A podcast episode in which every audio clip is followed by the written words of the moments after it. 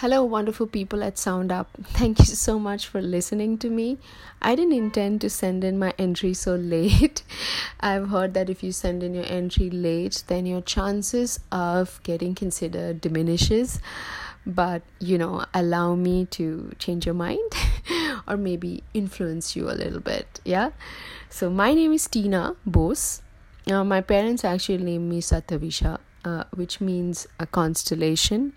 Uh, you can check out the Wikipedia page. It's also called Gamma Aquarii.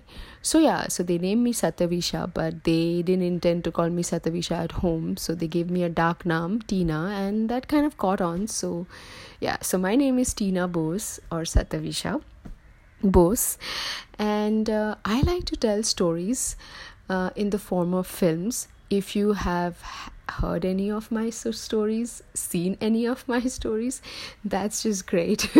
great on you, really. Uh, but most of my stories are kind of in the oven. They're being cooked in a big melting pot, and and I hope uh, it's gonna come out soon. So, I have a couple of proposals for Sound Up.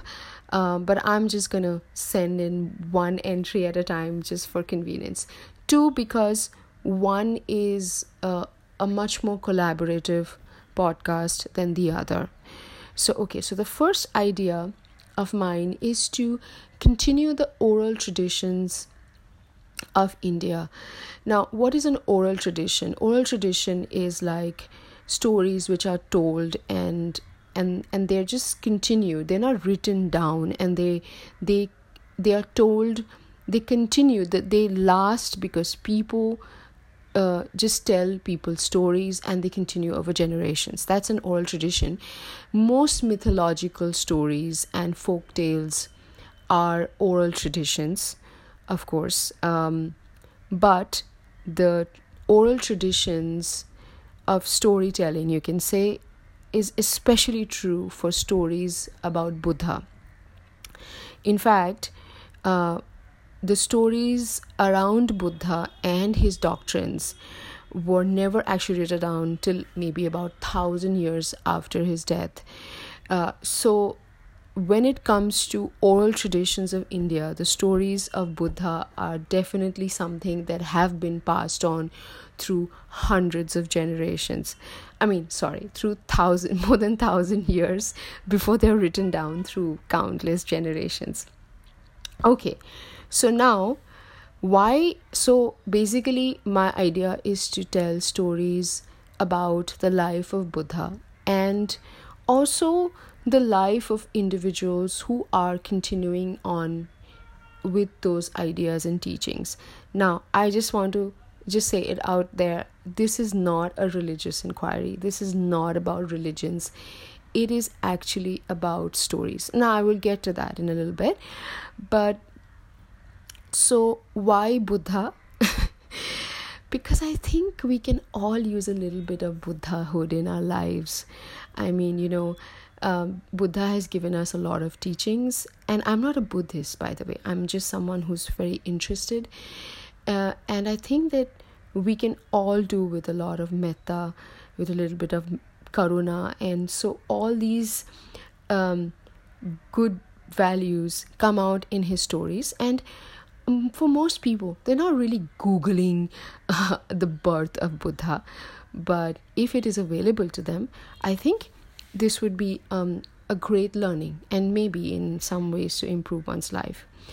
And why, as a woman, I want to tell stories about Buddha? Because in most Indian traditions, I mean, in Indian religions or even Sanatan Dharma, you can say, and uh, uh, in that time uh, there were no bhikkhus. There were only bhikkhus. Women were not allowed. I mean there were priests. What i mean by bhikkhus is there were only priests. And there were no women who were allowed to become to take up priesthood to become a nun.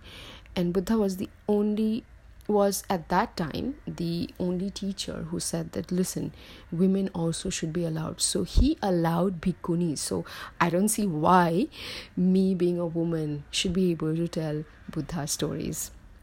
So okay what kind of stories? Um stories from his life. You know like i said do you know about sujata?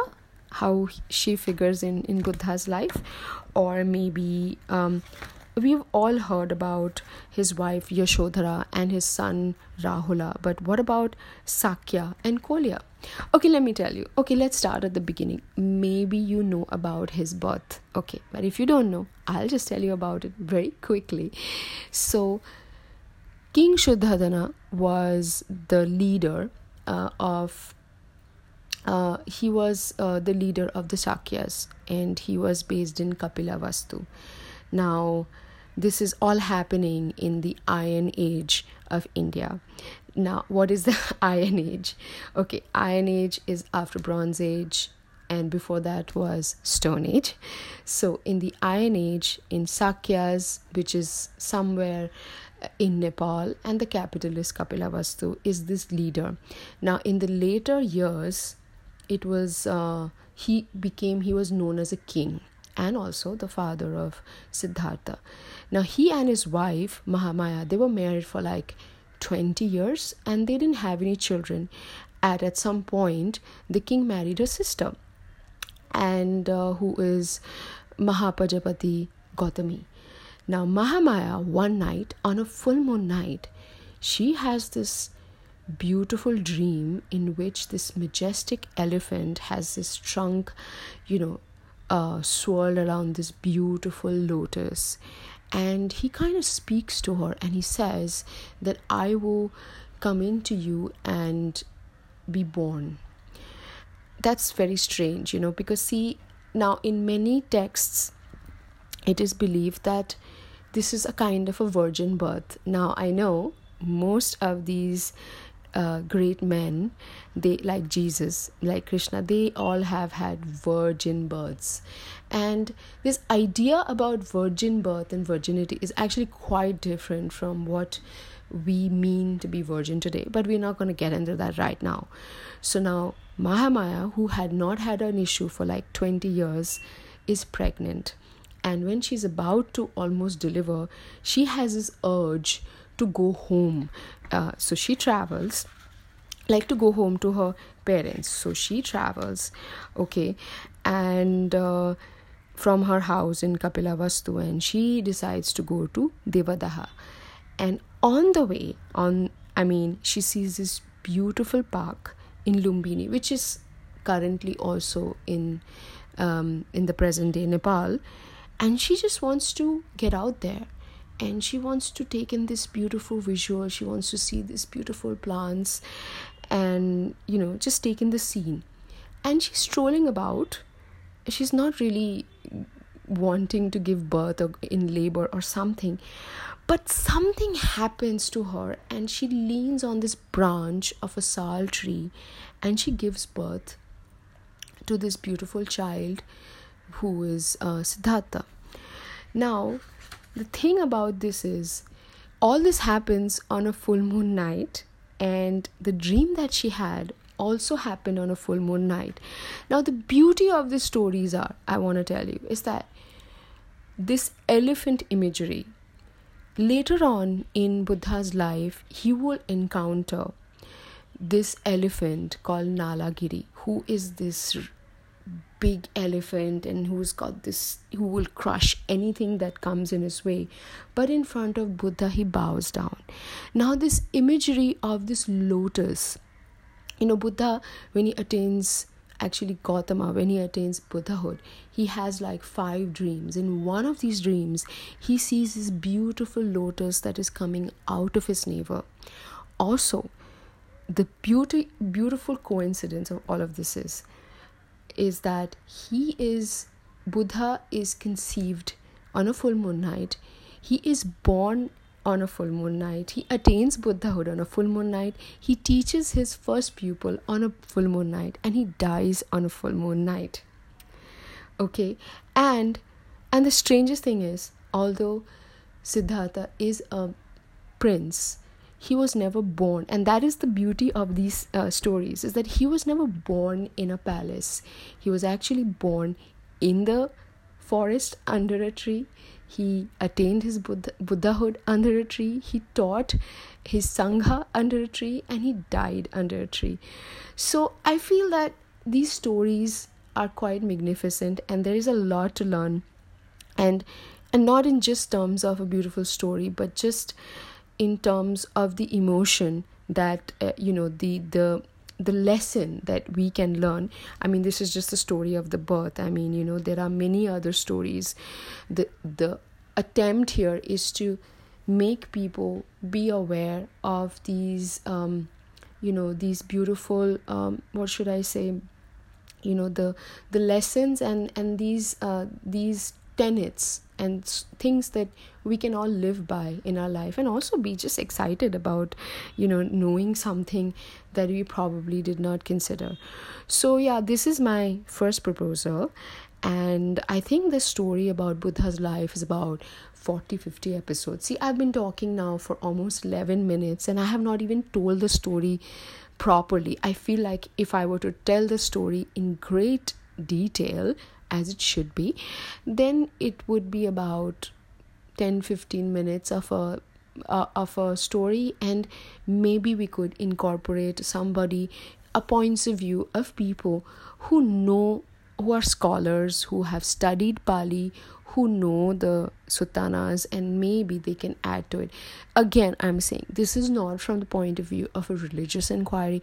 This is just point of view of knowing a story to make your life better. Because you know right now i mean look at the world right now. I mean we're just like there's only these you know all these emotions anger frustration uh, competition uh, you know uh, all of these negative emotions. Uh, why can't we just be inspired and and and think of um, something good and think of something um, to be inspired i mean to live by? So yeah that's my proposal. The, that's my first proposal. The second proposal is a much more collaborative process. So yeah again thank you so much for listening to me. I hope we can develop this. And after buddha what? Yeah there are many other stories i have uh, you know like the story of the Gayatri Mantra, how did it originate, or even Parashuram, you know, things that are about other Indian traditions. So that's that. And also, this is something that I'm studying new, which is um, uh, how to decode Mahabharat in terms of our body. So when you say, you know, uh, the blind king who had hundred sons, it's like, you know, your, uh, you know, and let's say even Duryodhan, Dushashan, they stand for certain things in our in in our body you know and how the so you can almost literally say control the duryodhana in you control the dus- dushasana in you increase the arjuna in you. So they stand for specific things in your body. And uh, yeah so this is a new study that i'm i'm doing right now and i would love to bring that to you. But first of all in the spirit of feminism i want to give a shout out to um, I want to tell stories about Buddha actually first, if that is okay with you guys. So that's it. That's my entry, and hope to hear from you. Bye.